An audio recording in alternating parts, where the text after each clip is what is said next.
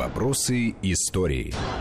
Мы вновь в студии Вести ФМ. У микрофона Андрей Светенко. Рядом со мной э, наш гость, специалист, историк, старший научный сотрудник Института славяноведения Российской Академии Наук Борис Морозов. Мы с Борисом Николаевичем э, прослеживаем историю смутного времени, как из чего э, в эту пагубу русское государство и общество входило, как оно там располагалось, кавычках говоря, и какая без нападения ждала всех, потому что на каком-то этапе казалось, что все уже дальше некуда. Вот, казалось бы, три неурожайных года, 1601, 2 и 3, мор, который поразил центральные и южные районы русского государства, это уже, в общем-то, последние времена, так сказать.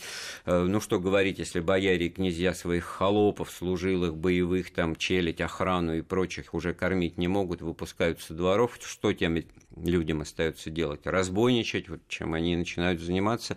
Кстати говоря, вот восстание Хлопка тоже вот в учебниках. Да. Это вот действительно какой-то был атаман Хлопко или это просто собирательный Нет, террор? это был реальный человек, mm. и против mm. него эти вот отряды вокруг Москвы действительно терроризировали, ну, на больших дорогах, как mm. говорится. Mm. Ну, вообще это было и раньше, было и потом, но здесь это просто приняло вот такие масштабы. Но они же еще на себя не, всклепывали, не, не всклепали это слово эпохи, да, вот имя, так сказать, так самозванца. Вот, вот когда этот джин из бутылки был вот выпущен? в том-то и дело, что тут как-то вот все это сошлось, и через год появляется, значит, вот этот уже. А что появляются в Москве-то, например? Сначала слухи. слухи. Сначала, слухи. конечно, слухи. Сначала, вот. да. А не спровоцировало ли развитие этих слухов то вдруг совершенно четкое определение или, скажем так, идентификация личности вот этого самозванца со стороны патриарха Иова, который заявил, мы знаем этого человека, это Гришка Отрепьев, это монах, беглый монах чудового монастыря, а эффект получился обратный. А откуда вот простой человек из, из Тотьмы какой-нибудь, узнавая об этом значит, событии, говорит, откуда они знают, что это телевидение нет, радио нет, фотографии нет. Значит, где-то там слухи пошли, что чудесно спасшийся царевич тогда вот сейчас вот вырос и дал знать о себе, а тут же заявляют, что это не он, а какой-то Гришка Отрепьев. И Лжедмитрий, не будь дурак, тоже был какого-то своего, значит, клеврета нашел мужичка, который которому начал представлять в качестве Гришки Отрепьева как будто бы вот да, все сходится, но это вот действительно беглый монах чудового монастыря. А я-то царевич Дмитрий, очень хитро, да, вот в этом... Я же не... В начале разговора, почему о реакции какого-то просвещения, вот психология человека начала 17 века, ее можно вот так вот стопроцентно на наши мозги и ход мыслей репродуцировать, или все таки это другие люди были? Ну, как, просто на самом деле это очень интересно. Я уже вот говорил, что именно в это время вот психологию этих людей можно э, лучше, так сказать, увидеть, ну, опять пощупать, прочитать. Ведь очень любопытно, что сразу это как-то начинают описываться, все вот эти события сначала какими-то там вот письмами, потом какими-то такими небольшими там э, сочинениями, записями, летописцы, вот это вот, я много их видел, действительно, вот начиная с голода, потому что это вот было такое явление, начали писать, вот какой морда, какие цены там даже вот конкретные указывались. И тут вот, То и вдруг, значит, появляется... проблемность да. порождает социальную активность, потому да, что да. вот это Хотя очень это, важно. в общем-то, и я вот мы об этом, собственно, тоже вспоминали, что это некое развитие, в общем, общества, ну, в таком, в общем, так сказать, культурном просвещении, развитие все равно идет. Хорошо, такая вот, э, опять-таки, фундаментальный вопрос. Вот если бы э, царь царь Борис Годунов не умер в 605 году, спускаясь да. ну, после уже... очередного осмотра кремлевских стен, значит, уже... сойдя с лестниц, тогда, значит, вот что, все равно обязательно бы Лжедмитрий восторжествовал, или это тоже вот некая, так сказать, случайность трагическая, которая открыла дорогу Лжедмитрию, кто бы он ни был на самом деле, значит, э, на Москву, когда все э, переломилось, а до этого, ну что, он сидел у себя в Путивле, была там у него какая-то вотчина, где местные люди люди его приняли, но не более того.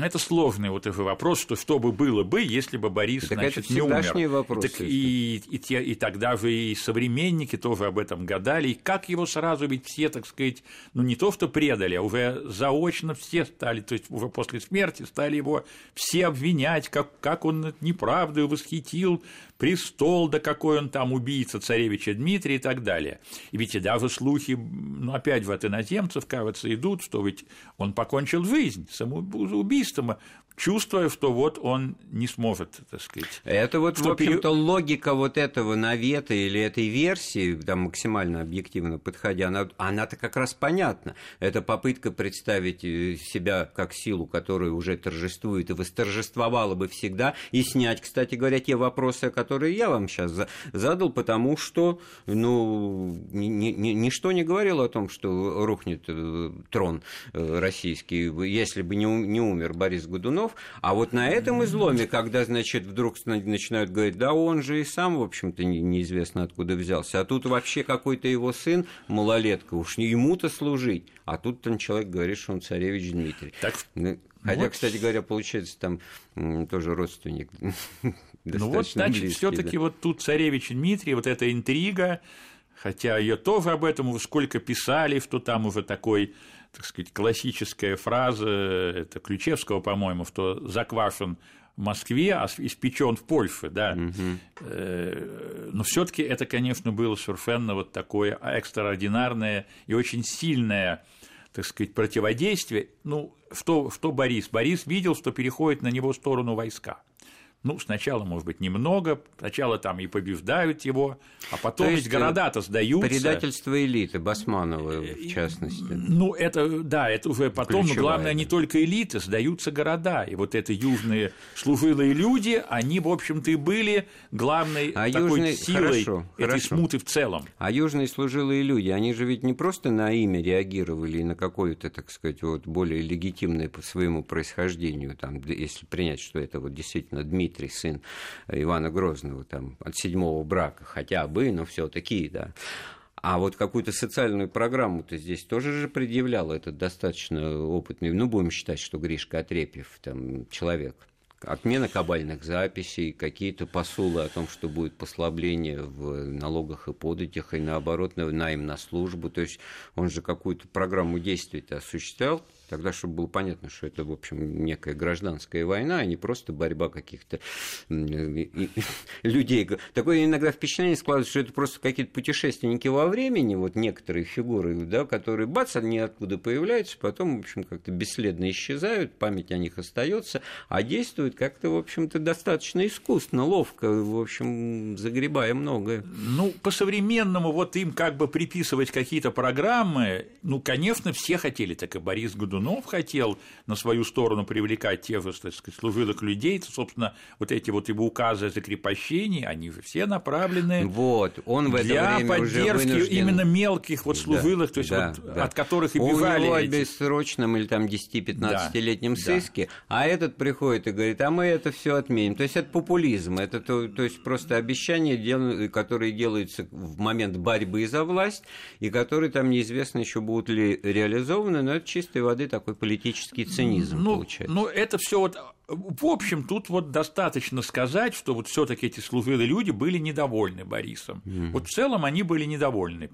И вот это, конечно, уже общее затмение, что поверили, значит, самозванца. Ну, все побежали, да. я побежал. А потом, если матушка Мария Нагаю, эта сцена, ну, это сказать, уже, впечатляющая, Москве, да. Да, э, да, вообще для современного кинематографа, в отсутствии кинематографа тогда, она бы сейчас, бы, так сказать, воспринималась очень э, ярко, значит, преклонил колени, шел, так сказать, сопровождая карету и так далее, и так далее. В общем, мама признала в этом человеке своего сына, и все вопросы были окончательно раз и навсегда э, вроде как решены. Естественно, никто лже-Дмитрием его не называл. Венчание на царстве было да, осуществлено. Всё, и все. И, и И тогда вот эта вот тема, ведь как воспринимать ставленник поляков, значит, начал тут же что-то грабить Россию ну, и как всё раз он и не начал. Вот, вот в том-то вот, все и дело. да. Он просто понимал, что это невозможно. Это он им наобещал там То зятю он, своему он будущему. обещал не только холопам, Да, но он да, обещал ну, и тем, кто ему понятно. помогал Ну, полякам. Это, нет, но это, без этого он не, Точ- мог бы вообще сюда Точно прийти. инопланетянин из 20 века, один из историков, перенесшихся туда в начало 17 века. Очень интересно. Но и что получается? Почему же тогда уже буквально через год вот этот весь плюс отношения к э, Дмитрию Лжедмитрию сменился на минус, потому что он же за это время успел завоевать вроде бы симпатии посадского населения Москвы, он там ходил по лавкам, вступал в разговоры. Вроде бы, да. Публичный политик, значит, там, э, как же, вот царь, так вот, э, как-то очень Но несколько здорово. нетрадиционный, так скажем, в смысле с точки зрения там и самое вот такое уже, так сказать, может быть, комическое э, его обвинение, и вообще, то есть одно из доказательств, что он был вот не нав человек, то есть и вообще не царь, что он после обеда не спал, а шел гулять, то есть всякие Ну там да. развлечения, может быть, он немножко пере- Ну, перебирал и, там и с супруга этими его охотами. неправильная, которая с- Ну. с, вилкой приехала, а вилка это показатель са- сатанизма, там трезубица. Ну, супруга-то какой-то, да? формально, в общем-то, все ему испортила, конечно. То есть не формально, а фактически. То есть вот сказать. как раз вот церемония празднования этой, этого замужества, супружества, то есть при- прибытие гостей иностранных Да, было ловко этих использовано, гостей, что да, эти и гости никогда никуда не денутся, а так бы на нашей шее будут Нет, ну с висеть. ними просто, естественно, пошли конфликты. Это, собственно, при такое количество иноземцев, да не простых, а таких, так сказать, с гонором, которые, ну, они действительно приехали, их пригласили, между прочим. Потом уже там кто выжил, после этого удивлялся, как вы их пригласили на свадьбу, Да. а тут потом начали всех там резать. Ну, там начались бытовые конфликты московские, там их просто очень много было. Мы продолжим разговор о событиях смутного времени после небольшой паузы. Вопросы истории.